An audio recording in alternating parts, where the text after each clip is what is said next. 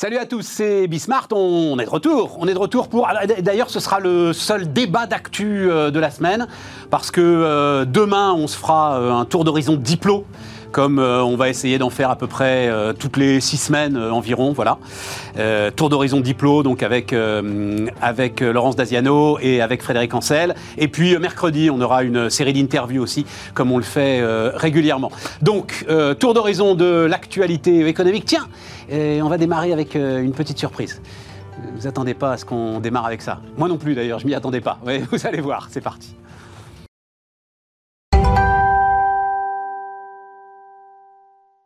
Donc, euh, on est parti. Euh, on est parti avec Nicolas Duhep. Salut euh, Nicolas, le patron d'Alchimie, avec Stéphane Van Nuffel. Salut Stéphane. netinvestissement.fr et avec Jean-Charles Simon. Salut Jean-Charles. Deux boîtes Jean-Charles. Voilà. Station. Non, alors Deep Vest parce que c'est les ETF là, les fameux ETF. C'est essayer de faire en sorte que les gens investissent sur des produits avec des frais réduits. Voilà. avec des frais très très élevés qui enrichissent surtout les gérants plus qu'eux on en dira un mot, puisque c'est ça, c'est le premier ETF Bitcoin qui, a été, qui va être lancé là aujourd'hui. Euh, enfin, tout à l'heure à Street. Accord, La SEC, voilà, c'est ça, la SEC a, un ETF Bitcoin. A, donné son accord. Mais donc, euh, Omar Sy, pour euh, démarrer, c'est à toi que je dois cette très bonne idée, euh, Nicolas, parce que je te disais, tiens, donc Alchimie est évidemment une, une boîte de tech qui s'intéresse, et tu t'intéresses énormément à tout ce qui se joue autour de notre éventuelle souveraineté numérique. Donc je dis, tiens, on va discuter. En fait, c'est un, un point de vue qui m'a beaucoup intéressé. Euh, du patron de Orange Cyberdéfense, c'est ça euh, j'ai oublié son nom, Jérôme Foulon, c'est ça, euh, mmh. le patron d'Orange Cyberdéfense, qui est venu avec, débattre avec nous l'année dernière, très intéressant, et qui en gros dit, ce qui est un point de vue qui est notamment un point de vue défendu par Guy Mamoumani, le patron de Groupe Open, par le... bon, je vais retrouver son nom par des entrepreneurs euh, de la tech et, du net, qui est de dire, écoutez, ils ont pris une telle avance, euh, Google, euh, surtout Google en fait, Microsoft, voilà, en termes de cloud, etc. Ça sert à rien de courir derrière. Il faut construire les briques qui sont au-dessus. Eric Carrel, voilà, c'est Eric Carrel que, que je cherchais, le patron de WeThings, qui est quand même un sacré inspirateur en France de, tout ce qui se joue là-dessus. Lui, il dit arrêtez, bâtissez les, briques qui sont au-dessus. Et, toi, tu nous as dit, mais regarde, oh, oh, Omar Sy, ça t'intéresse, Omar Sy, qui signe euh, avec Netflix Pourquoi ça t'intéresse? Bah, Moi, je trouve euh, que c'est passionnant. D'abord, c'est l'acteur préféré des Français. Ouais. Et donc, il vient de signer un contrat exclusif de plusieurs années avec Netflix pour être à la fois producteur et puis en même temps acteur. Donc en fait, euh, ça pose plein de questions, et puis c'est génial, c'est un parcours individuel aussi exceptionnel. Donc on a un homme qui euh, émerge avec le film Intouchable, que, film préféré des Français, et, même s'il était connu un petit peu dans le milieu. Et puis il fait un carton absolu avec euh, la série Lupin, récemment, qui a été vue par 70 millions de foyers euh, sur Netflix, donc qui joue d'un seul coup au niveau planétaire. Et donc probablement que Netflix a fait ses études, a eu sa data, a vu l'engagement que pouvait procurer Omar Sy, et lui propose un, un sur plusieurs années. Donc en fait, il quitte le monde francophone, il quitte le monde de la prod francophone pour jouer tout de suite sur maintenant sur euh, euh, au, niveau mondial. Alors il y avait quelques exemples de Français qui allaient aller aux Oscars, qui revenaient avec leur Oscar et qui avaient réussi euh, leur conquête ou leur couronnement sur le marché américain. Mais là maintenant, on a quelqu'un qui est parti complètement dans le business. Donc à titre individuel, c'est absolument merveilleux parce qu'il aura un parcours dingue. Maintenant, on peut se poser quand même comme question en tant que Français, quid de l'émergence de nos talents parce que c'est un peu comme les matchs de. Je dis, on perd du soft power avec cette histoire. Exactement, c'est un peu comme nos joueurs de foot. En fait, on les forme et puis à un moment donné, ils partent jouer dans les clubs étrangers. Et donc, euh, bon, pour les joueurs de foot, de temps en temps, ils reviennent pour jouer avec l'équipe de France et euh, on peut continuer à faire la fête avec eux. Mais là, on se retrouve avec euh, maintenant potentiellement des acteurs qui vont aller jouer avec les plateformes. Et les plateformes, de toute façon, sont imbattables puisqu'elles ont un effet volume et que la France n'offrira jamais à Omar Sy 70 millions de foyers pour distribuer ses contenus ou faire ses films, etc. Donc d'un point de vue financier, il n'y a pas de match, euh, l'affaire, l'affaire est pliée. Et donc quand Rosine Bachelot vous dit, bah, on va régler le problème, on va donner un milliard pour pouvoir soutenir euh, euh, l'écosystème et puis donner envie aux, aux, acteurs de rester, aux acteurs, j'entends, au théâtre, etc., de rester sur le marché français, on est, on est en train de saupoudrer un milliard, mais on est totalement à côté de la plaque. Donc finalement, on a un nouvel angle qui est assez intéressant dans cette nouvelle numérique Parce qu'aujourd'hui, on parlait de cloud, de cybersécurité, Ouais, etc. ouais, ouais. Et là, maintenant, on a des talents, des vrais talents euh, qui sont dans notre soft power, qui vont disparaître. Et Enfin, qui vont aller ailleurs. Ils vont pas qui vont aller, voilà, qui vont aller ailleurs, bien évidemment, mais en tous les cas, qui nous font perdre. euh, Qui vont plus nous ramener de valeur ajoutée, pour parler en termes économiques. Exactement, Voilà. et qui vont aller la nourrir complètement sur la plateforme de Netflix. Donc je trouve ça euh, intéressant, c'est une étape supplémentaire dans l'évolution euh, de, de- de- de ces plateformes. Super intéressant. Juste, et alors j'ai lu ce matin dans les échos les taux de pénétration. Alors c'est vraiment ça qui est intéressant en fait. Hein. C'est pas le nombre d'abonnés, c'est vraiment le taux de pénétration des différentes plateformes sur euh, le marché. Donc euh, Salto, là, celle de, de TF1, France 2, M6, etc., donc est à 2,8%, enfin en dessous des 3%. Et Netflix, c'est 38% quand même le taux de pénétration. Donc ça fait mal, quoi. C'est fort. Je peux dire quelque chose? Bah, t'es là pour ça, Non, mon non, vieux, figure-toi. Parce que regarder la télé, en Non, fait, t'as pas besoin de venir. Non, c'était un, ouais, ouais, mais alors justement, c'était un sujet qui était marrant parce qu'en fait, c'était pas un sujet qui était prévu et, et- moi, Ouais, c'est Nicolas qui en a eu l'idée. j'ai un très très très bon copain d'enfance, moi, qui est réalisateur, acteur, qui fait du cinéma et qui marche très bien. Je peux vous dire que depuis quelques jours, le bruit était arrivé, que ça se passait. Tous ces, tous ces jeunes, bah, jeunes, il a 40 ans comme moi, mais tous ces mecs qui ont démarré de rien, comme Omar Sy, qui ont fait des sketchs sur l'école Canal+, que tout ce monde-là vient de l'école Canal+, qui ont monté des films, qui ont galéré pendant des années, qui finalement rentrent 2, 3, 4 millions de, de spectateurs dans leurs films et qui commencent à bien gagner leur vie et surtout à pouvoir faire les projets qu'ils ont envie de porter. Cet exemple-là est un excellent exemple parce qu'en fait, ça fait des années qu'ils en parlent. Il faut pas oublier de qui on parle. On parle de celui qui était l'acteur préféré des Français. Il l'a dit, il l'a dit. Ouais, dit, il l'a dit. qui faisait déjà et qui avait déjà espéré faire une seconde carrière, on va dire ça comme ça, de plus grande ampleur, en allant s'installer sur place à Los Angeles aussi pour pouvoir participer à des tout petits niveaux, à des blockbusters américains. Ce que je dis juste, c'est que moi, ça, ça m'a jamais posé de problème quand Universal est devenu français il y a 20 ans. On faisait l'inverse, les Américains non plus. L'idée, c'est que, est-ce qu'aujourd'hui, il ne faut pas se rendre à l'évidence? Et c'est là où je partage pas, mais comme toujours, Stéphane, je suis un optimiste, moi.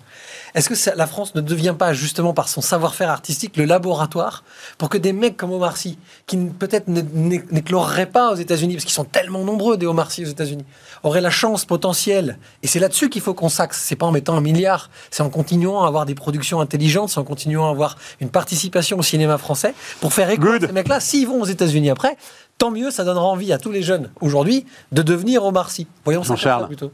Je rentrerai pas dans le sujet précis, il y a des choses très intéressantes, mais juste moi, ce qui m'intéresse, en fait, tous ces sujets-là sur les. Mais on peut aller derrière sur le Ouais. sujet. euh, Il n'y a pas de Netflix européen, en fait. Le sujet, c'est il n'y a pas de Netflix français, il n'y a pas de Netflix européen, et puis il n'y a pas de Google. euh, Si, il y a un Netflix français, c'est Salto. Non, non, Voilà. il n'y a, rien qui soit comparable en termes d'ampleur. Euh, il y a aussi un Google français, mais, mais bon, voilà. Encore moins, je crois Voilà. qu'il n'a même pas Euh, 2% de part de marché. euh, compte, ouais, je crois qu'ils sont, ils sont, pas, ils sont même pas à ça. Mais enfin bon, ce que je veux dire, c'est qu'il n'y a pas ces plateformes-là, ni en France, ni en Europe en général. Il n'y a, pas- il y a pas les GAFAM en Europe. Et moi, c'est ça qui m'intéresse en fait. C'est euh, c'est- l'échec un peu de l'Europe, de la construction européenne, qui n'a pas fait un marché unique euh, des biens et des services. Ça n'existe pas en fait. On reste 27 marchés fragmentés. Oui. Quand on regarde, moi, des petits marchés comme des épargnes ou des choses comme ça, ça a des marchés fragmentés. Il n'y a, pas un acteur qui peut arriver en disant, comme aux États-Unis, je suis une start-up je me lance et je me lance sur un marché de 350 millions de personnes tout de suite. On a l'agrément les Canadiens. Euh, et Tu sais, on a- on n'a euh, pas ça. Et ça, c'est une vraie faiblesse. Et c'est une faiblesse qui est pour moi des- un- en fait un peu un des échecs de cette construction européenne depuis euh, les années 50, c'est qu'en fait on, on est resté un peu au milieu du guet. Et donc, euh, par moments, je suis très tenté, moi, par le fédéralisme. Je trouve que ça, ça, ça- ça aurait beaucoup de, d'attraits et d'atouts.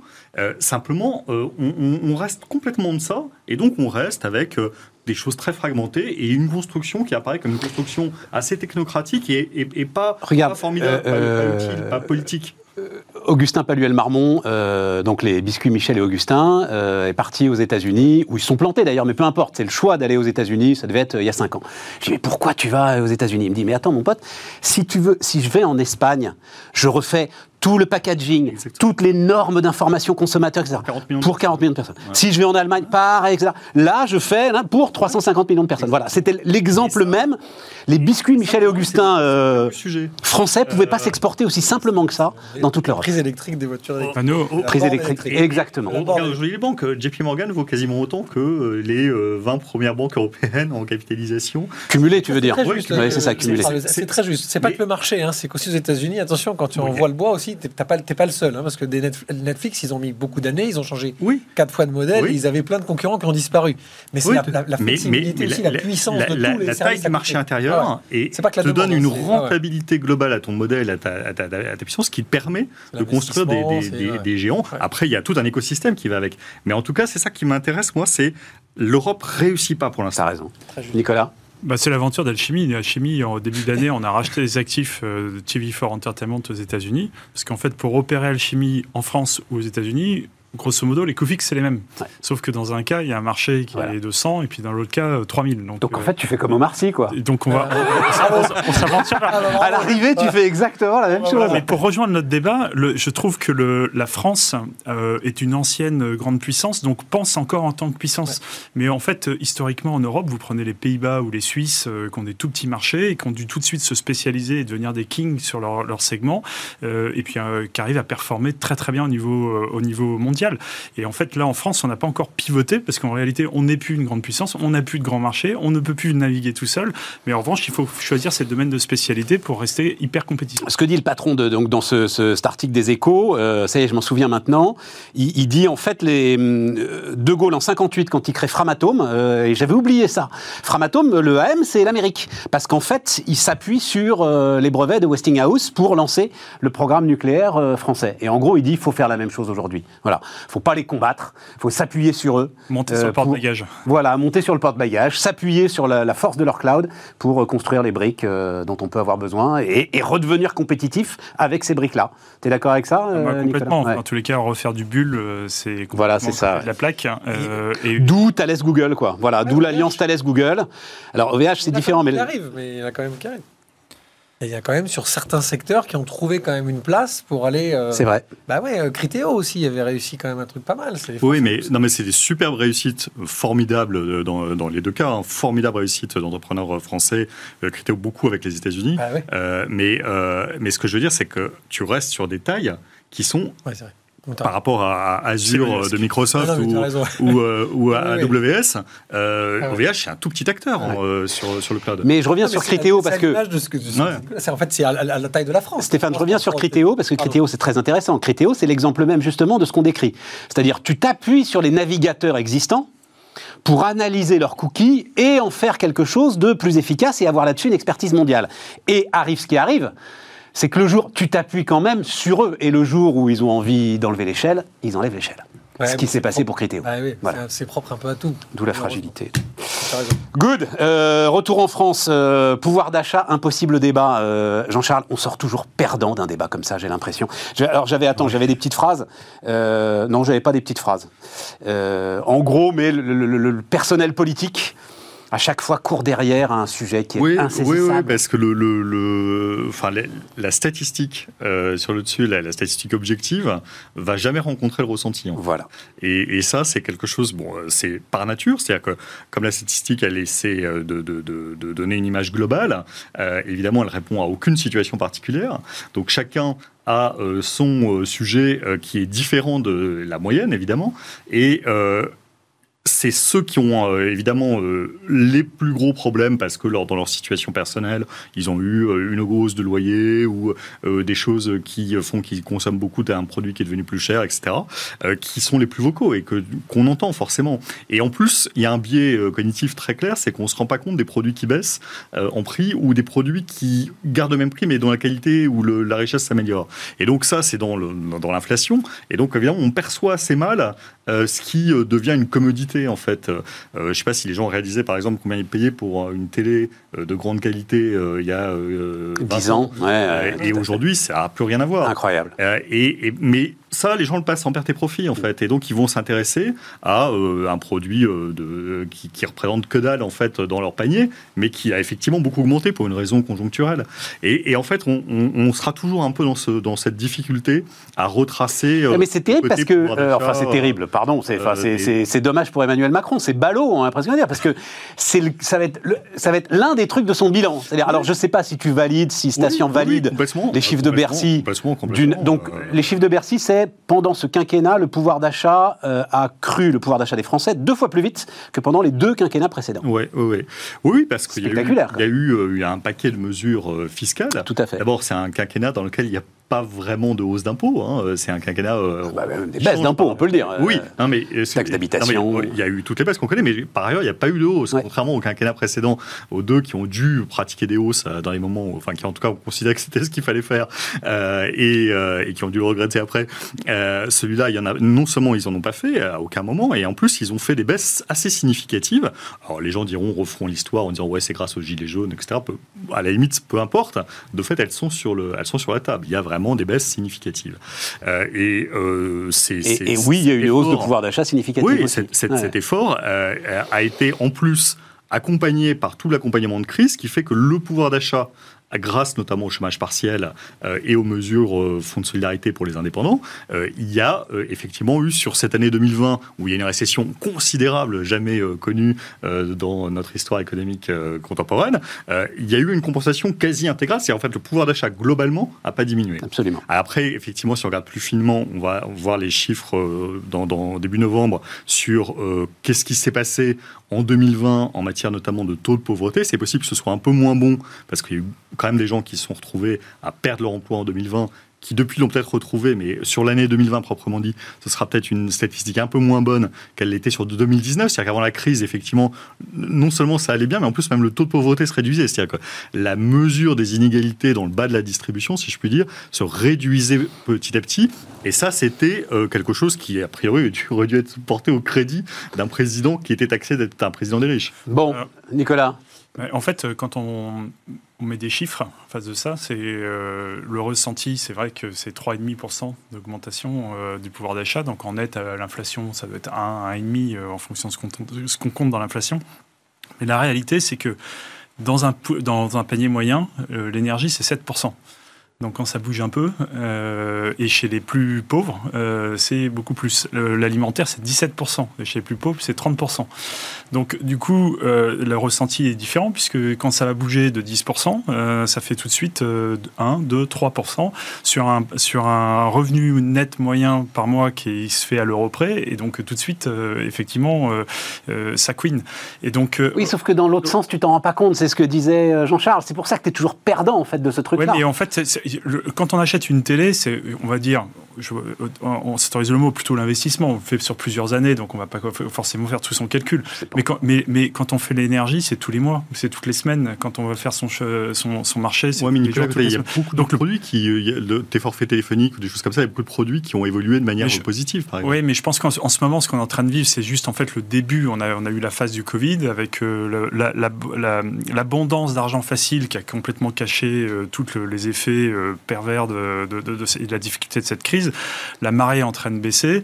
Et là, quand on se retrouve maintenant avec euh, du, du, ba- du baril, euh, enfin, euh, le plein à 2 euros le litre, euh, quand on va avoir maintenant au les effets de l'inflation sur toutes les matières premières et donc euh, sur l'alimentaire, c'est ça qu'on est en train d'anticiper. C'est ça que les uns et les autres sont en train de sentir. Oui, mais comme euh, ils ont pris 8% de hausse sur 5 ans, en fait, a priori, tu t'en tires encore bien normalement si tu as un ressenti purement objectif de ta situation. Sauf que tu l'as pas.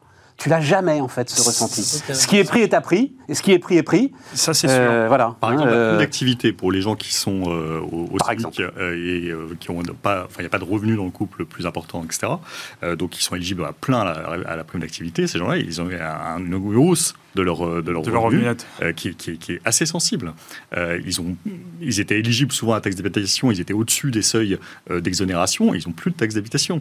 Donc, c'est des choses qui sont considérables par rapport même à, à Cotisations à- chômage, à qui ont été supprimées aussi. euh, cotisations chômage qui ont été euh, supprimées, remplacées. Non, non, mais c'est. T'as raison, Nicolas. hein, Et ça, et ça c'est des choses qu'effectivement les gens euh, vont moins apprécier que, en effet, quand ils vont vous passer le litre de 1,50 à 1,80, là, ils le vivent Oui, puis après, on a, on a aussi une tranche de la population, celle qui travaille et qui a des petits revenus. Donc, c'est pas celle qui est Oui. pauvre, euh, qui est en général assez bien défendue et euh, dont on a, avec des chèques différents et variés, euh, une attention toute particulière le plus possible, même si la situation ne, ne donne pas envie.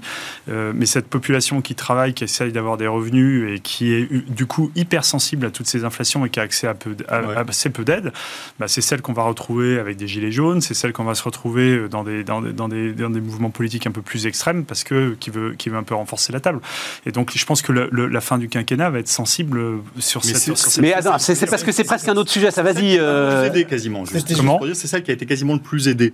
hein, parce que c'est euh, prime d'activité. Ça va jusqu'à fin de 1800 péage. euros la prime d'activité. hein. Mais en dessous, pas, pas sur- Non, non, non, non, 1800 euros la prime d'activité. Et, et- et c'est- sur justement les salariés au SMIC. Ça, c'est pas des gens qui sont en dessous. Stéphane, Pas des gens Là, là- là aussi, la percep- la- tout ce que vous expliquez, c'est- finalement assez technique. Et c'est ce que tu disais, les gens n'ont pas cette perception. Je, je cherche depuis tout à l'heure, mais je vais peut-être le retrouver d'ici la fin de l'émission. Il y a deux ans, il y a eu une étude qui a été faite, qui a été beaucoup utilisée, que, que moi j'ai vu passer pas mal par des, les, les fonds d'investissement qui travaillaient sur toute l'économie de l'abonnement, qui a explosé ces Absolument, ouais, dont on parlait par rapport à Netflix. Pour ça, j'ai pensé à ça. Ça fait un peu cynique. Ils expliquaient qu'entre 3 et 7 des budgets des ménages, selon évidemment les moyens de chacun, ça, ça représente beaucoup plus quand on a des, des revenus beaucoup moins élevés, avaient énormément évolué sur les 10 dernières années, comme jamais c'était arrivé dans les 50 dernières années, alors qu'on avait connu le grille-pain, le frigidaire, etc., qui avait soi-disant dans les années 50 et 60. Donc il y a aussi cette donnée qui est intéressante dans la perception dont euh, parlait. Jean-Charles. C'est qu'en fait, l'argent a, a- a changé tes capacités d'arbitrage au jour le jour se sont réduites. bah, C'est-à-dire qu'en fait, les gens se disent Ah, écouté ce week-end. Et il y a quelqu'un qui dit Ouais, je suis obligé de faire un plein de plus euh, par mois et ça représente 15 euros ou 30 euros de budget en plus. Et va de dire Bah oui, il y a 10 ans, tu n'avais pas Netflix, il n'y avait pas ceci, il n'y avait pas cela en fait. Donc ces, ces sommes-là, quand on les cumule, représentent entre 3 et 7% Et là aussi, personne n'en est conscient.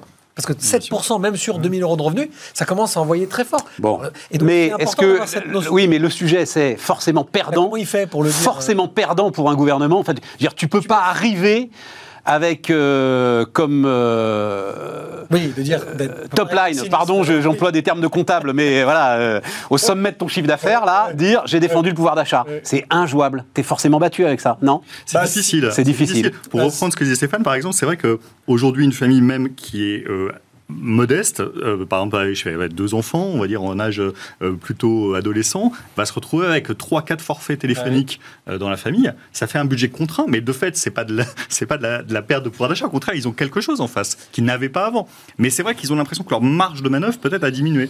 Et en plus Sur des les- forfaits sur les pôles qui n'ont pas bougé depuis 30 effectivement, ans. il va y avoir un, un abonnement Spotify Ouais, Famille, ouais. un abonnement. Et alors, attends, attends, Jean-Charles, parce que j'ai une question à l'économiste. Attends. D'ailleurs, c'est pour que les gens profitent de la vie. Ça. Euh, Oui, c'est du bien-être, en Courte plus. réponse, mais question à l'économiste, c'est une question qui m'intéresse beaucoup. Euh, donc, par quoi on compense? Est-ce que on a un problème sur l'énergie, comme le disait Nicolas? On fait des chèques énergie? Ouais. Ou est-ce que, comme euh, je l'ai lu, très bon papier euh, dans Libération, arrêtez de prendre les pauvres pour des imbéciles, on fait des chèques tout court et les gars arbitrent et justement vont aller faire ce qu'on veut pour euh, la planète, le climat, machin, c'est-à-dire des économies sur l'énergie pour récupérer le pognon pour l'utiliser autrement. Oui, on peut, on peut, euh, enfin, C'est un bon débat, je trouve, c'est très intéressant. on peut faire une mesure complémentaire, on va dire, hausse de biens de consommation courante. Euh, ce qui était ce que, ce que, ce que vous disiez, hein, et, et alimentation, énergie, et chose très sensible. Alimentation, on verra. Attends, attends, alimentation. hein, euh, alimentation, on va voir. complexe non, non, ça, non. parce qu'à côté de ça, là aussi, T'as la grande avec- distribution qui avec- sert le avec kiki des- quand même. hein. Avec des, des- des réseaux et des nouveaux réseaux de, de hard discounters, ou, Ouais, par exemple, tout à fait. les gens ont regagné du pouvoir d'achat aussi sur un certain nombre de biens. Mais euh, ce qui est vrai, c'est qu'on pourrait imaginer une mesure, on va dire, voilà, euh, compensation inflation totalement euh, un peu un peu la, la discussion de l'allocation de rentrée scolaire Voilà. arrêtez d'embêter les gens vous, vous considérez qu'il y a un problème à un moment donné de pouvoir d'achat pour les plus modestes vous euh, compensez ça directement par un flux financier euh, Indifférencié. à, à l'américaine euh, crise, euh, crise Covid. hein, C'est-à-dire, je fais des virements sur les comptes bancaires et puis vous en faites ce que vous en voulez. C'est vrai que sur l'énergie, en plus, ce qui est un peu paradoxal dans la période de transition énergétique, c'est que si on flèche ça sur l'énergie, c'est-à-dire qu'en fait, on vient, on vient totalement euh, euh, euh, à l'encontre d'une politique qui devrait être un signal prix sur euh, c'est plus cher et ça vous coûte plus cher, donc essayer d'économiser, de rouler moins, de prendre autre chose. Donc on, est, on est à, à contre-courant. Donc, de- t'es plutôt de- pour le chèque. du signal. Donc je suis plutôt effectivement pour dire que on peut imaginer qu'il y ait des, des- des- des besoins supplémentaires pour les ménages modestes et, et qui effectivement sont ceux, les, les- les- les- les- je disais, il y a une classe qui a été assez aidée par les mesures Macron, euh, qui est le, le travailleur euh, modeste, le plus modeste. Lui, il a été relativement euh, aidé. Peut-être qu'en dessous, là, pour le coup, c'est moins favorable. C'est-à-dire que la petite retraite, bon, il y a eu une hausse au début du, quinquennat assez forte du minimum vieillesse, euh, qui s'appelle l'APSA maintenant, mais sinon, pour un certain nombre de personnes, effectivement, là, qui sont en dehors de l'emploi, pour, soit pour des raisons d'âge ou de situation, euh, de difficulté à trouver de l'emploi, peut-être que là, effectivement, ça pourrait être quelque chose. Un chèque, euh, chèque énergie ou chèque indifférencié, euh, Stéphane Bah, moi, Ah, Toi, tu es obligé de dire chèque indifférencié. Ah, toi. moi, je suis assez d'accord. C'est le libéral, là. Non, le problème, Stéphane, c'est que derrière le libéral que je suis va quand même avoir un frein, c'est que je me méfie toujours de quand tu. quand le, et c'est horrible de dire ça, c'est que le, le- le système n'est. On le voit dans plein de cas, euh, le système n'est pas fait pour tout le monde, en fait. Le système comme ça, libéral, où tu donnes la possibilité et tu, espères, et tu espères ce cercle vertueux. Mais ça c'est va être français, c'est vraiment incroyable. Là. non, mais c'est C'est- c'est- non, mais c'est bah, c'est important de le dire. On est en France, on n'est pas aux États-Unis, c'est pas si vertueux que ça.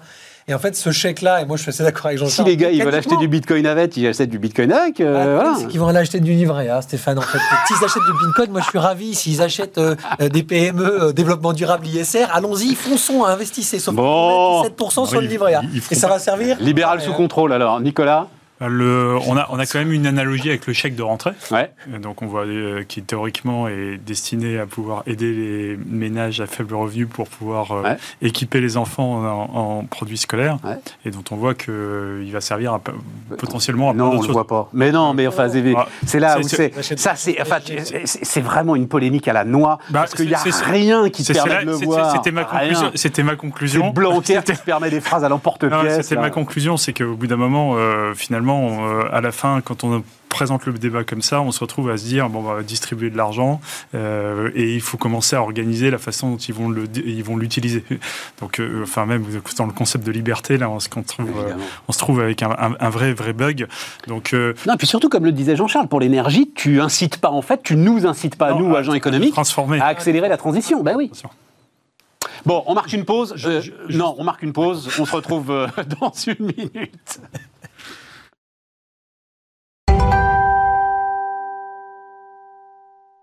On repart, les amis. Euh, bah, on, va rester de toute façon sur un sujet qui euh, est proche, quoi, le, sujet donc de, Macron en campagne avec euh, le chéquier de l'État. Alors, c'est vrai que je dois ça au journal Le Monde. Liste impressionnante de promesses ces dernières semaines. Alors, 600 millions d'euros pour l'agriculture, 300 millions d'euros par an pour les travailleurs indépendants, 500 millions d'euros par an, Beauvau de la sécurité, 50 millions d'euros pour compenser le Brexit pour les pêcheurs, 40 millions d'euros par an pour les salaires des sages-femmes, 250 millions d'euros par an, revalorisation des fonctionnaires les moins bien payés, 400 millions d'euros, plan d'autonomie des personnes âgées, 15 millions d'euros pour les refuges chiens et chats. Celui-là, il m'a tué. les refuges. Ah, moi, je suis très sensible à ça. c'est- ah, c'est putain. Les- les 15 pauvres, millions euh, d'euros. Attends, j'ai pas fini. Donc, le milliard et demi pour Marseille. Donc, le chèque énergie, celui qui est parti, euh, 600 milliards. millions d'euros. Et puis, il va y en avoir un nouveau, là, hein, puisque je crois qu'ils sont encore en train de réfléchir hein, à ce qu'ils vont faire. Et puis on pourrait en ajouter plein de- d'avant Ouais. parce que Ouais. Non, non, mais oui, mais restons, non, non, mais restons là, là, là, là, sur ce- Oui, cette sûr. séquence-là, Mais si tu fais le sur Ségur deux de la mois. santé, le Ségur de la santé, c'est 12 milliards en, en- en année pleine. hein. Ouais, mais euh, Donc, euh, donc, non, le mais c'est le habituel ou c'est le euh, là, il non, va, ça, il, pousse le bouchon un peu loin. année, Oh non, il va loin quand Non, même. non, c'est du classique. Franchement, pour le coup, ça a Non, été fait- Jean-Charles, ça a enfin, été fait plein de fois. Ça a été fait plein de fois. La Mais il- dernière année, les derniers six mois, ça. Il crame 10 milliards par mois là en promesses. J'ai vu un tweet que j'ai adoré, c'est en ce moment le premier discours, le, le moindre discours c'est 500 millions d'euros, faut absolument l'inviter à votre mariage. Non, mais le, le- franchement, il y, a- il y a beaucoup de choses classiques. j'ai adoré. Et, et saupoudrer le problème de tout ça, euh, c'est pour ça que je reparlais du cycle de la santé, parce que c'est en montant encore beaucoup plus gros, mais le problème de tout ça, c'est que ça peut répondre à chaque fois à des vrais problèmes. Même les chiens et chats, parce qu'il y a eu beaucoup d'abandon à cause du Covid. Donc euh, ne sois pas moqueur là-dessus. Mais, euh, mais, mais, mais euh, le, le, vrai, le vrai problème, c'est que derrière tout ça, il n'y a aucune réforme structurelle. Moi, c'est ça qui m'embête, en fait, c'est que dire qu'il y a des personnels... Bah oui, mais il a plus le temps, il peut pas faire autre chose il y a là. les personnels de la fonction publique qui sont euh, mal rémunérés. On, a eu le débat sur les profs avec la proposition euh, d'Hidalgo. Euh, le, le sujet, il est réel. C'est effectivement les professeurs ne sont pas assez bien payés en France euh, dans l'enseignement public. Mais le problème, c'est que le sujet, il peut pas s'aborder juste en redonnant de l'argent, parce que sinon c'est infini comme comme si comme comme problématique. On va le retrouver tout le temps dans plein d'endroits et on n'aura pas changé le secteur public français en se disant attendez. Euh, ok, euh, l'hôpital, comment ça se fait qu'on dépense plus que la moyenne européenne et qu'on ait un problème de qualité, disponibilité, etc. Ça veut dire qu'il y a on doit mal dépenser. Euh, pareil pour l'enseignement. Comment se fait-il? Tous les services publics sont au bout. Tous les services publics sont au bout. euh, euh, supérieur à la moyenne européenne, largement supérieur au niveau allemand, et que euh, effectivement le prof allemand soit bien mieux payé que le prof français. Le double. Parce que on a Le pas le même double. Il est Oui. payé Eh le mais double. Mais pas quand j'ai vu ces chiffres, je ne pas croyais même- pas. On n'a pas les mêmes effectifs. Parce qu'on n'a pas les mêmes effectifs. Donc on ne peut pas avoir une réflexion uniquement sur la rémunération par tête euh, ou sur des sujets de- d'endroits où on manque de moyens sans avoir une réflexion sur qu'est-ce qui dysfonctionne. Puisque Sur l'efficacité. Nicolas, oui, mais la- ma, global, question, c'est il crame la caisse ou il fait ce qu'on fait tous les. C'est une, c'est Valérie Pécresse hein, qui se lâche Ouais. euh, des fois, dis donc, euh, euh, qui a employé ce terme de cramer la Une caisse. expression de 2018 où Wauquiez l'avait utilisé pour Juppé. C'est vrai Il était maire de, de- Il avait cramé la caisse de, de la ville de Bordeaux. De Bordeaux. Ah, j'avais Voilà. oublié. C'est du Donc c'est recyclage. c'est sûr, c'est sûr que euh, euh, vous disiez euh, à 6 mois, mais on est à 6 mois. C'est qu'en fait, ça n'a pas commencé là, Ouais. et, et- et l'argent est déjà distribué. Donc Mais on est déjà à 6 milliards. Donc euh, quand ça va commencer à s'intensifier, que les autres vont monter en puissance, on va, on- on- là, on va rentrer dans du classique. Bon, ceci dit, on pourrait commencer à se dire s'il n'est pas candidat présumé, puisque d'un point de vue médiatique, on avait considéré certains euh, comme candidat présumé. Là, maintenant, il est clairement, il est clairement présumé. Pourquoi t'avais un doute, Nicolas?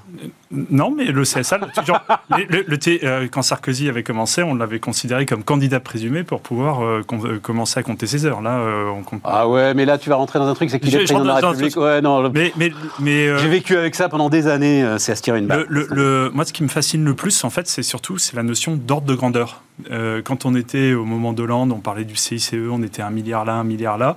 Donc là, maintenant, ça en est déjà à 6 milliards. Et même le déficit de cette année, on était parti sur un budget de 173 milliards, on va faire 220 milliards. Donc il y a juste 47 milliards de dépenses supplémentaires. Enfin, moi, je, je suis effaré des chiffres dont on parle. C'est, on n'est même plus dans l'épaisseur du trait. On est dans. Ouais. en- donc c'est, c'est un peu Alors, le- Bercy promet de tenir les 5% de déficit public max pour 2022.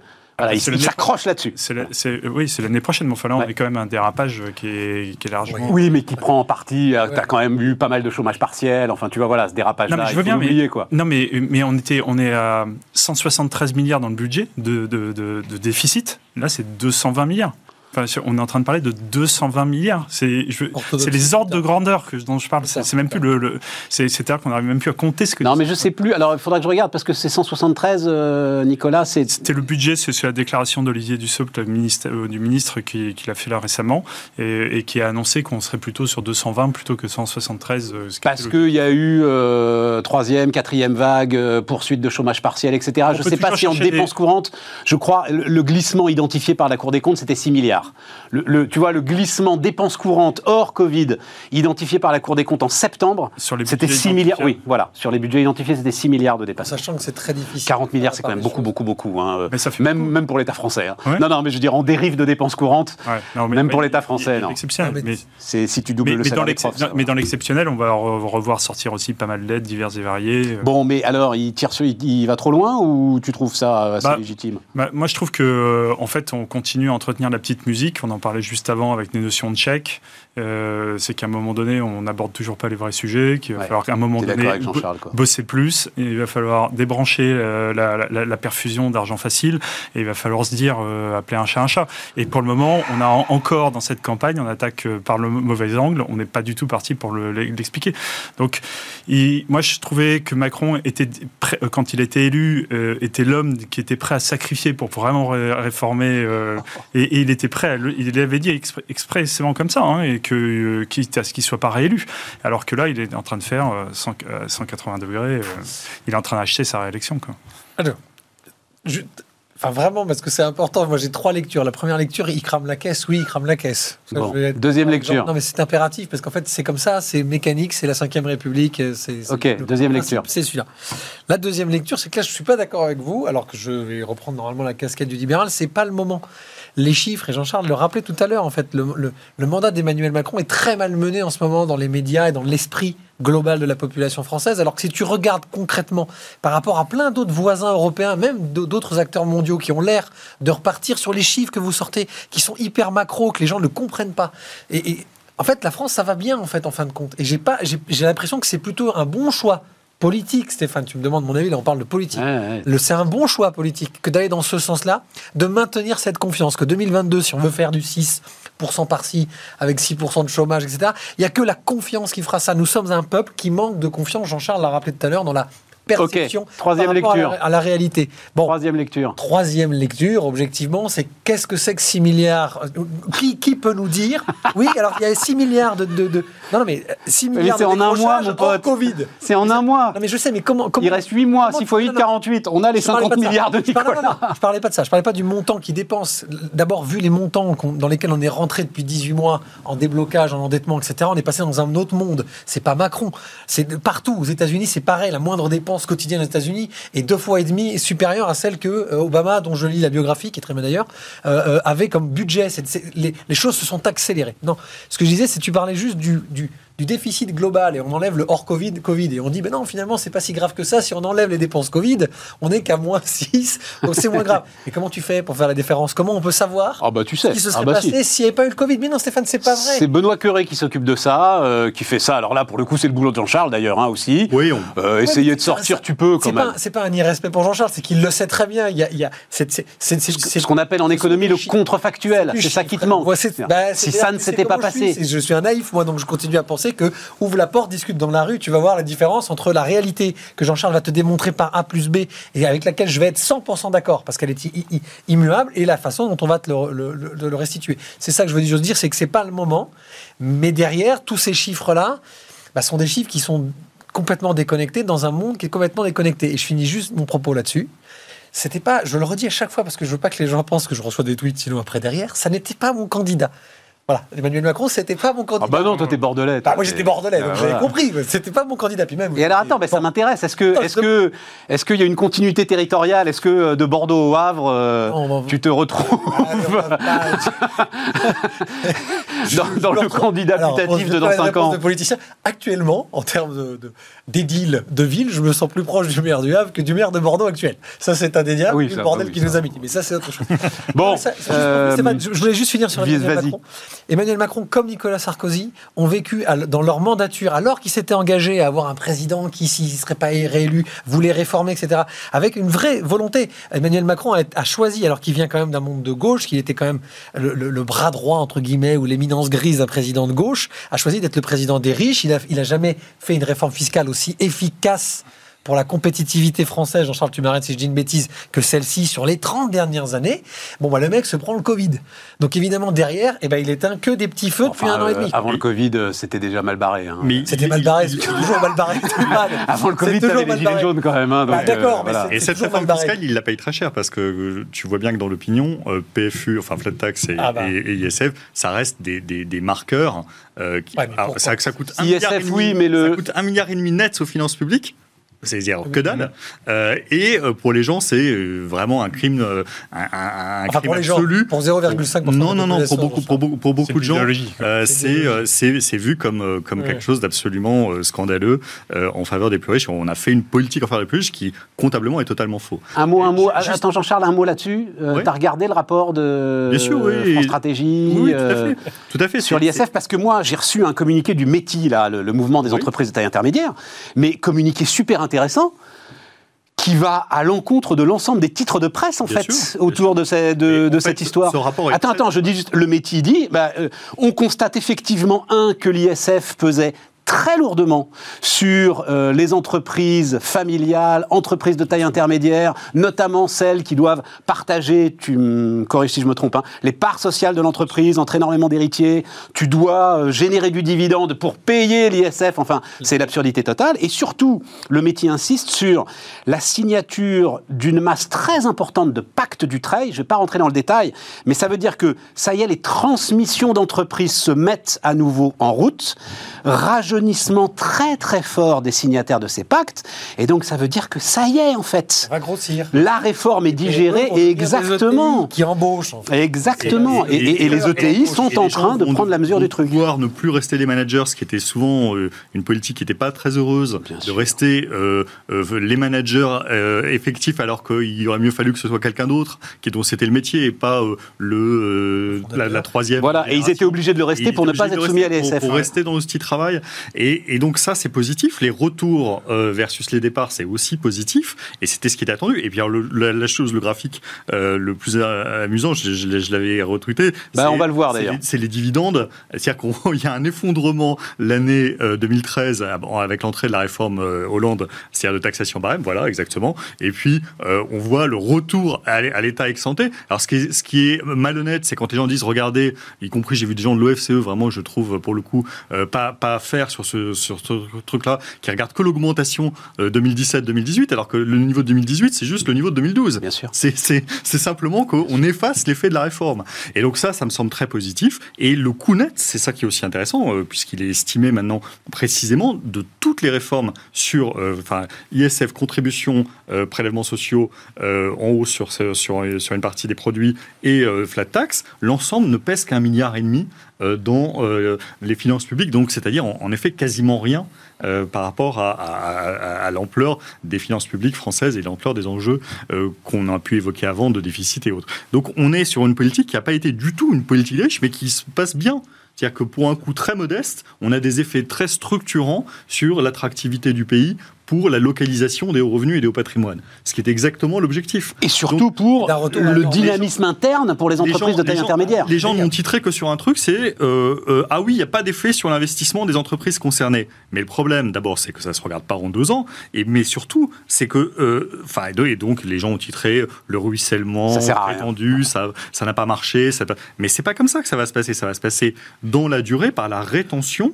Encore une fois, au patrimoine, aux revenus, donc aussi centre de décision, et donc dans l'avenir globalement euh, aussi de l'investissement. Mais euh, c'est tout un, en- un, un ensemble qui semble plutôt réussir pour, encore une fois, un coût global très modique. Encore juste une précision, je te donne la parole Nicolas, euh, puisque on a le, le- le- les grandes lignes du contrat de coalition en Allemagne et que euh, l'ISF allemande faisait partie euh, d'une éventuelle mise en place, donc poussée par les Verts et en partie par les sociaux-démocrates. Finalement, il n'y aura pas euh, euh, pas. en Allemagne. Voilà. Ouais.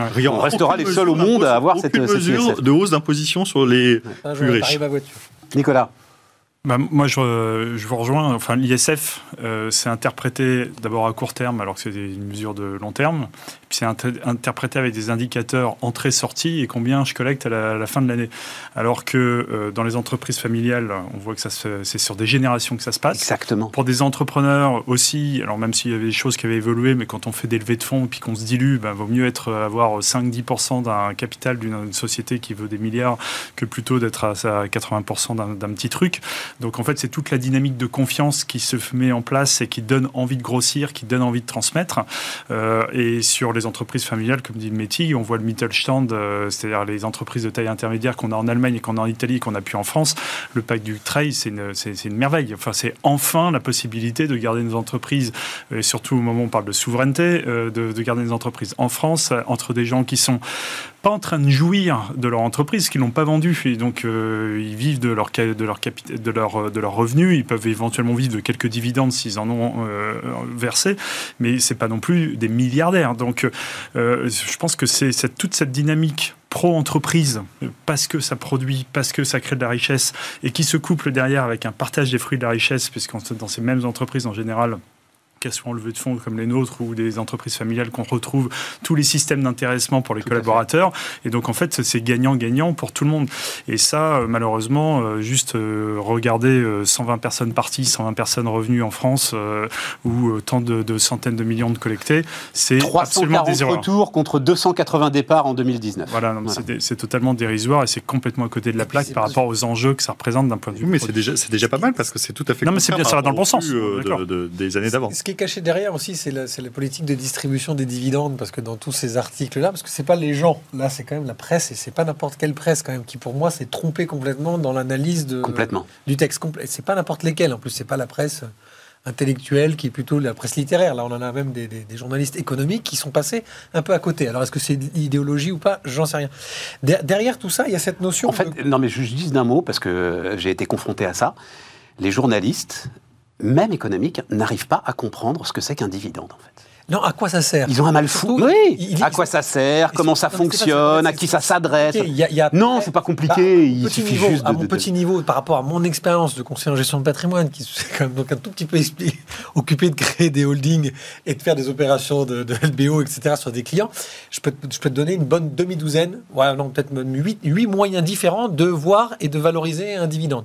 Mais les gens en France pensent dividende, un gros cigare, on est au Exactement. bord de l'eau et on, voilà. Bon, je vais t'en donner juste un qui, moi, me rend dingue. Ça fait des années que je hurle sur ça. C'est le taux de d'épargne salariale, et Nicolas l'a touché du doigt. C'est faisons plus de Français dividendaires. Voilà, c'est-à-dire qu'en fait, au lieu de dire il y a 0,001% de la population qui, 310 familles, prennent 30% des dividendes, ce qui est une réalité. Et les données, on peut les discuter intellectuellement. Est-ce qu'on a besoin d'être multimilliardaire en centaines de milliards? Je ne sais pas, c'est pas la question. Il n'y a pas assez de Français intégrés dans le principe même de toucher de près ou de loin la richesse grâce aux dividendes, qui est donc la réussite commune, et on pourrait enfin rétablir un équilibre entre capital et travail. Mais tu parles de quoi là Il y a exactement 147 milliards euh, aujourd'hui investis sur des plans d'épargne entreprise, ce qu'on appelle l'épargne salariale. Ouais. Il y a 500 milliards sur des livrets. Donc en fait, les Français, c'est-à-dire ceux qui lisent cette presse et qui se disent Ah, le salaud, patron qui est dividendaire, il ne sait pas qu'il a besoin de dividendes juste pour payer ses impôts, pour maintenir son cercle familial. Il ne sait pas que ça sert les dividendes à ce qu'un cadre d'entreprise qui a passé 20 ans avec un créateur qui part à la retraite sans héritier va pouvoir, grâce aux futurs dividendes au travers d'une holding, racheter l'entreprise dans laquelle il travaille déjà depuis 20 ans et lui donner un deuxième souffle et sortir cette entreprise de PME en ETI qui est le plus gros recruteur. Il faut qu'il y ait plus de Français qui comprennent qu'il faut qu'ils deviennent actionnaires. Ils deviennent actionnaires comme ils veulent, en prenant des actions directes sur un livret, sur un compte courant, un compte titre, ou en passant par l'épargne salariale qui est Bah, protégée. Pour le coup, le prélèvement forfaitaire unique euh, va tout à fait dans ton sens. C'est ce très bien ça. dis, Voilà. ce que je te dis. C'est pour ça qu'il y a une lecture qui est complètement fausse. Ah oui, oui, oui. Qu'en fait, au lieu de dire c'est la faute du dividende, parce que c'est ça qui est derrière. L'ISF, on a fait un cadeau aux riches. La flat tax, c'est pour, c'est pour moins imposer la distribution de dividendes. Ça touche tous les revenus, hein, euh, la flat tax, excepté l'immobilier, qui touche donc tous les Français, pour le coup. Et là, c'est là que moi je dis, il y a dans les lectures que tu voulais faire sur la mauvaise compréhension, cette compréhension que Nicolas a touché du doigt. Un mot euh, euh, pendant que tu es là, euh, Stéphane, puisque c'est ton métier, refonte des labels ISR. Ouais. Donc il y a une réforme en profondeur là qui a été. Ça va piquer. ça va piquer. Ah ouais, c'est vrai, ça va piquer. Donc c'est l'ancienne patronne de l'ADEME qui est en charge de ça, euh, qui va envoyer donc Pardon. euh, voilà, qui va envoyer euh, Ah bah, déjà, des premières listes de questions. Tu les as déjà reçues Enfin, les, Non, moi, les- je les ai pas reçus parce que je ne fais pas de fonds. hein. Ouais, je suis pas, je, je suis pas gérant. Euh, moi, je distribue des fonds ISR. Mais C'est vrai, c'est vrai, c'est vrai. Il faut avoir un discours, puis je l'ai dit sur plusieurs plateaux. Hein. C'est pas c'est pas le label ISR qu'il faut regarder quand on investit. Il faut regarder les critères ESG. C'est ce qui fait le label ISR. Et aujourd'hui, par exemple, nous, on a pas mal regardé ce qui se passait en Asie. Et en fait, quand tu travailles en Asie sur des critères ESG, le label ISR en Asie, il n'existe pas. C'est très compliqué de le contrôler. Mais là, c'est le label français. Oui, mais justement, c'est pour te dire que tu dois revenir à des bases. On ne peut pas donner aux, aux- aux gens, à madame tout le monde que je rencontre moi sur Net Investissement, on ne peut pas lui donner la responsabilité d'aller vérifier sous le capot ce que fait un gérant de chez Rothschild, Carmignac, etc. Donc c'est bien de faire ça. Donc c'est bien de faire ça. Mais il faut quand même. C'est pas. Je pense qu'on n'aura pas de mauvaise surprise. Ce qui va piquer, c'est qu'ils vont refaire une liste précise qui n'existait pas plus que ça en vrai. Et en fait, on va devoir exclure peut-être plus de données. Mais ça va être extrêmement compliqué et ça va être piquant. Je donne l'exemple de Total. Parce que vous avez tous remarqué qu'à la télévision, en ce moment, Total a changé complètement la couleur de son logo. Et il s'appelle maintenant Total Énergie. Bah oui, vous voyez la pub de Total, bah, c'est des éoliennes. T'as vu le shift qu'ils font Non, mais, euh, mais- mais- donc, donc, Stéphane, en fait, donc qu'est-ce qu'on fait avec Total dans un fond? Qu'est-ce qu'on en fait? Est-ce que c'est les énergies fossiles? Parce que là, il est, dans- il est question de dire peut-être exclure vraiment une bonne fois pour toutes les énergies fossiles du label ISR. Ah, bah, on fait quoi avec Total? Parce qu'en fait, ceux qui vont avoir les moyens vraiment de faire ce, ce shift, comme tu dis, ça va être ceux qui aujourd'hui ont les, les gros. Et sur les, sur les critères ESG, d'ailleurs, c'est pas binaire euh, oui/non. C'est euh, en- ensuite c'est une échelle. C'est un pourcentage. euh, c'est un pourcentage. C'est- C'est- Il y, a un- il y un- y a un taux de progression, et puis on peut d'une année en année, on peut progresser, et puis il y a sont confiance plus. à l'entreprise pour prendre le virage. euh, Exactement. Donc c'est une Elle, elle- elle- elle vient de, de l'ADEME, hein, donc elle, elle vient du développement sachant que, c'est alors, juste je résume vraiment, mais sachant que tu as deux grandes écoles, effectivement une école d'exclusion et une école dite best in class. C'est ça. C'est-à-dire tu prends absolument toutes les entreprises, mais tu donnes le label à ceux qui sont euh, les meilleurs, qu'on faisait jusque-là. ce qu'on faisait jusque-là dans la, la, ce est une bonne la idée, direction que tu veux donner? Jean-Charles, je te vois sourire là, ça te fait marrer cette histoire. Ah oui, parce que. Pourquoi ça te fait rire? Parce que le- le- le- le- pour moi, tout ça est, est- est vraiment de. de- Enfin, c'est- c'est c'est- c'est une mode, c'est une mode et, et un- et- et du marketing. Euh, et quel est l'effet, in fine Moi, c'est ce qui m'intéresse. le L'effet, c'est de exemple. drainer les Non, investissements. Non, mais bien sûr, mais C'est une thématique. je, je- je- je- je recommande vraiment à tous les gens qui euh, nous écoutent et qui veulent faire des investissements, quand bien même ils sont sensibles aux questions euh, de développement durable ou autres, de ne pas tenir compte du tout des labels et d'investir dans ce qui leur semble le mieux, point barre. Et de ne, de ne pas faire du tout attention à tout ça qui est vraiment du, du- du- pour moi, Enfin, c'est- massivement. Enfin, on a le droit d'être citoyen avec son pognon quand même, euh, Jean-Charles. Je vais vous- Non, non, c'est pas, que du, pas vais- que du bullshit. Non, non, Moi, c'est- c'est- j'ai une entreprise qui est. Euh, j'ai une note Ah. Finance. Euh, Ah, c'est- donc, Attends, euh, attends, attends, laisse donc, donc, du coup, par exemple, la parité, c'est un vrai sujet dans le conseil d'administration. On est à parité. Dans le conseil de, de direction, on est à parité. De diversité, c'est Oui, c'est des ESG, critères. C'est pas ISR. Et, euh, Voilà, non, mais c'est des critères. c'est pas pas un, un élan, un élan de Pas fond. tous ensemble, pas tous Mon problème, so what?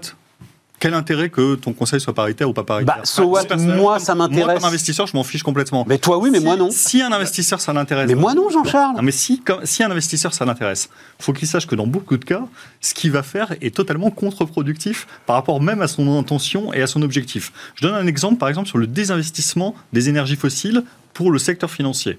Un grand sujet du secteur financier, c'est arrêter de financer Tout à fait. des- Qu'est-ce qui se passe? Ça euh, fait qu'il y a moins d'acteurs sur le financement de ces euh, énergies fossiles, par exemple euh, des mines de charbon. Du coup, ça devient assez rentable de les financer, plus rentable que s'il y avait eu une concurrence complète. Et du coup, ce sont des hedge funds euh, qui sont pas cotés et qui sont pas euh, des, des- des acteurs euh, qui euh, sont sensibles à de quelconque labellisation, qui vont avoir un taux de rendement bien plus élevé sur le financement des mines de charbon ou d'autres Très bien, so what, Et donc, en fait, évidemment. non, mais la Société Générale dans laquelle vous allez investir parce qu'elle va être bien notée en ESG euh, grâce à sa politique de désinvestissement, en fait, ça n'aura absolument rien changé au financement des énergies fossiles, sauf que c'est plus la Société Générale qui le fera, ce sera des acteurs euh, non cotés qui, euh, eux, auront des taux de rendement bien meilleurs Ah, que s'il y avait une compétition avec les banques C'est pour ça que l'ex- l'exclusion est quelque chose d'extrêmement difficile, parce que les critères ESG, ils ont plus de 100 ans. Et euh, l'idée de l'ESG est née aux États-Unis justement sur des exclusions avec la prohibition, où là l'exclusion mais très surtout- claire, c'est l'armement, la, la prostitution et l'alcool. Mais surtout, moi, je suis contre la morale Non, dans l'investissement. exactement, je sais d'accord. Je suis, ça, je le suis best-in-class, 100% il- il- il- contre. Non, non, non, non, mais euh, je comprends. euh, attends, attends, attends, parce que je vais être Est-ce clair. que les choses sont autorisées Attends, attends, ou pas attends, Jean-Charles, je comprends que toi, tu sois contre. Moi, en l'occurrence, je suis pour, et avec l'argent que j'ai gagné, j'ai envie qu'il serve à une transition énergétique que je juge très importante. J'ai besoin d'avoir des labels qui soient des labels solides, Oui. en lesquels je puisse avoir confiance. C'est très important. Sauf qu'encore et une je fois- suis pas tout seul à penser comme ça. Sauf- donc, sauf on va drainer des sûr, masses de pognon sûr, considérables. Il y a une forme de, de, de, de, de moraline. euh, de Mais pas de moraline, enfin, d'efficacité, bon Dieu. C'est déjà Mais 6% de, l'épargne française. Pourquoi de moraline Il y a besoin du charbon aujourd'hui. Et on n'arrive pas, à- on n'arrive pas à produire y a euh, besoin- suffisamment. Il y a besoin de gens qui vendent des cigarettes. Parce Il- qu'il y a de la demande. Il y a Donc, besoin du charbon, il y a besoin du charbon, mais en l'occurrence, il y a besoin aussi de financer massivement les alternatives au charbon. Et pour aller dans ton sens, je trouve beaucoup plus efficace que ce soit Société Générale ou euh, je ne sais quel investisseur qui s'en occupe, plutôt que le gouvernement dans son plan de relance. Voilà. Mais si tu veux l'hydrogène, par exemple, et l'ensemble de ce qu'il faudrait construire sur l'hydrogène, je trouverais beaucoup plus efficace que ce soit le privé et les capitalistes qui s'en ils occupent, plutôt que Ils le font aussi. Ils le font et qu'ils le aussi. fassent massivement. Mais ils le font aussi. Mais qui n'est pas euh, des administrateurs indépendants en nombre suffisant, qui n'est pas euh, une parité euh, homme-femme euh, dans euh, leur conseil d'administration comme il le conviendrait, qu'il n'est pas euh, des tas de choses comme ça. Est-ce que ça change le problème de leur efficacité économique? Oui, Est-ce alors- que ça touche Si c'est le cas, si c'est le cas, fort bien. Et donc à ce moment-là, ça se verra dans la performance. Dans la performance. Et donc à ce moment-là, il n'y a pas besoin de critères, quels qu'ils soient. La performance, elle se verra en matière de valorisation, de, euh, de, de, de, de, bah, profits espérés euh, qui font de la valorisation d'une entreprise. Si c'est si, si c'est quelque chose qui est absolument à proscrire, qu'on l'interdise. Si c'est pas proscrit, qu'on continue à avoir la possibilité d'investir dedans et que ça continue à participer Bon. à la richesse économique, Alors- ça n'empêchera absolument pas d'investir dans ce qui est rentable et, et utile pour euh, les technologies de demain, si elles le sont. Si elles le sont. Ah, en tous les cas, quand, on, est Nicolas. entrepre- quand on est entrepreneur, euh, euh, faire fi de ces critères et imaginer qu'on peut euh, continuer à avancer juste sur l'efficacité en venant avec un conseil d'administration, il n'y a que des mecs, et un conseil de direction, il n'y a que des mecs, même que si on des est plus femmes, efficace, que des femmes. que des femmes, peu importe. Euh, T'es sorti du marché. C'était sorti du marché. Ouais. Ou en tous les cas, faut Si tu avoir, fais euh, ça, t'es sorti du marché. faut- Faut, faut- aller ouvrir une mine de charbon, quoi. Voilà. Il faut, il faut passer dans le, dans, le- dans- dans- dans le schéma parallèle. Donc moi, je, je, je le. euh, Est-ce que c'est bien ou pas bien? Je ne vais même pas rentrer là-dedans. C'est que moi, c'est des critères qui s'imposent à, à l'image de la boîte, qui, qui, qui sont même remontés par nos salariés qui aspirent à ce genre de choses. Donc, c'est même des petits épargnants qui, eux aussi, veulent ce genre de choses. Donc, on est obligé de les prendre en compte. Et euh, on pourrait s'amuser à faire des études pour savoir si on peut être que des femmes ou que des hommes plus performants qu'un groupe mixte. Mais la réalité, c'est qu'on va vers euh, ces formes Il y a, y a des gens qui vendent de, il y a des gens qui vendent de l'alcool, euh, qui sont cotés, et l'alcool, euh, c'est très mauvais socialement. Ça a des tas d'effets pervers. c'est du vin. Euh, le, le, le, le, cannabis Ouais, qui devient un business euh, dans, dans beaucoup d'États américains, c'est un truc qui a des effets sociétaux problématiques. Pourtant, il y a des gens qui sont cotés là-dedans, donc il y a bien des investisseurs, il y a bien des gens qui se trouvent que c'est bien et qui vont regarder pourquoi ils vont investir dedans. Parce qu'ils vont regarder la euh, performance potentielle de Jean-Charles, allez, vas-y, euh, Je Stéphane. voulais juste, parce que je vais aller dans le sens de Jean-Charles, parce que je- moi je suis assez d'accord avec lui sur le fond. Après, derrière. Non, non, non, mais si, parce qu'en fait, fondamentalement, il a raison. Les gens sont, doivent être. Il faut être responsable de ce qu'on fait et selon ce qu'on cherche. On ne doit pas se faire, on doit pas se faire montrer du doigt parce qu'en fait, notre choix, c'est ça, ça, ça. Pour aller dans ton sens, en revanche, Stéphane, sur ce que tu disais en tant qu'épargnant, et ça, c'est important, Jean-Charles, vraiment, moi qui rencontre le bout de la chaîne, c'est-à-dire madame, madame Michu. Bah, moi, pas Madame. Michu, moi je suis le bout de la Ouais, chaîne, ouais, moi. Ouais, non, enfin, toi, t'es un journaliste quand même économique. et Oui, mais tu sais, t'as pas le temps de t'en occuper. Non, non, mais sérieusement, t'as pas le temps de t'en occuper. Voilà. L'important, c'est de faire attention à ce que dit Jean-Charles, c'est l'aspect marketing. Je ne vais pas viser les banques, mais voilà. Il y, a- il y a des vrais spécialistes dans la, dans la gestion de fonds, je ne vais pas les citer, mais il y a des boîtes de gestion. Ils faisaient déjà, dans leurs critères l'ISR, dans la logique dont tu parlais, Nicolas, c'est-à-dire la réussite de ton entreprise, elle passe de toute façon par ça. Elle passe par ces nouvelles, cette- le sens que tu donnes à ta boîte. Ça, c'est impératif. Maintenant, l'obliger, Bon. le marketer, Stéphane, c'est important que les gens l'entendent. Et c'est très Attention au difficile. marketing. Attends, attends, laisse-le finir. C'est pas parce qu'il y a un label que ça suffit non plus. C'est Ah bah, justement, c'est pour ça qu'il qu'il y ait un label solide. Voilà. Voilà, L'important, perdre inattaquable. les fondamentaux. C'est pas parce que c'est tamponné, c'est pas parce qu'il y a marqué NF que si la viande est violette, faut la manger. Quoi. Il y a un moment donné. Non, mais attendez. Alors, Oui, a mais normalement, si la viande est violette, c'est pas marqué NF. Voilà. Restons quand même responsables de ce Allez. de ce mais c'est- c'est- Le mot de la fin, euh, Jean-Charles. C'est très difficile d'avoir de l'information complètement euh, fiable sur quelque chose de qualitatif. Moi, je connais des groupes du, du- du SBF 120, euh, vraiment, je les connais bien, qui ont qui cochent toutes les cases en matière de gouvernance, qui cochent aussi toutes les cases d'ailleurs en matière d'autres euh, éléments OSG, euh, qui ont des magnifiques rapports développement durable, etc. Je- sais qu'en matière de gouvernance, pour prendre un sujet euh, précis, ils cochent toutes les cases, toutes les cases eh bien, je peux te dire que ces gens-là sont gouvernés de la manière la plus autocratique qui soit et avec absolument aucun respect des actionnaires minoritaires. Et non. Et, et pour autant, et pour autant, ces gens-là, en note, en note ESG sur la partie G, ils sont très très bien notés. Mais oui, mais ce qui est désespérant à ce moment-là, Jean-Charles, c'est que tu, enfin, tu, baisses les bras, quoi. C'est-à-dire que t'as, je veux dire, on est ici, euh, on, j'ai fait cette chaîne pour défendre euh, Voilà. euh, une économie capitaliste libérale qui reste pour moi la plus efficace à partir du moment. La phrase que j'emploie régulièrement, l'argent est aussi idiot que l'eau.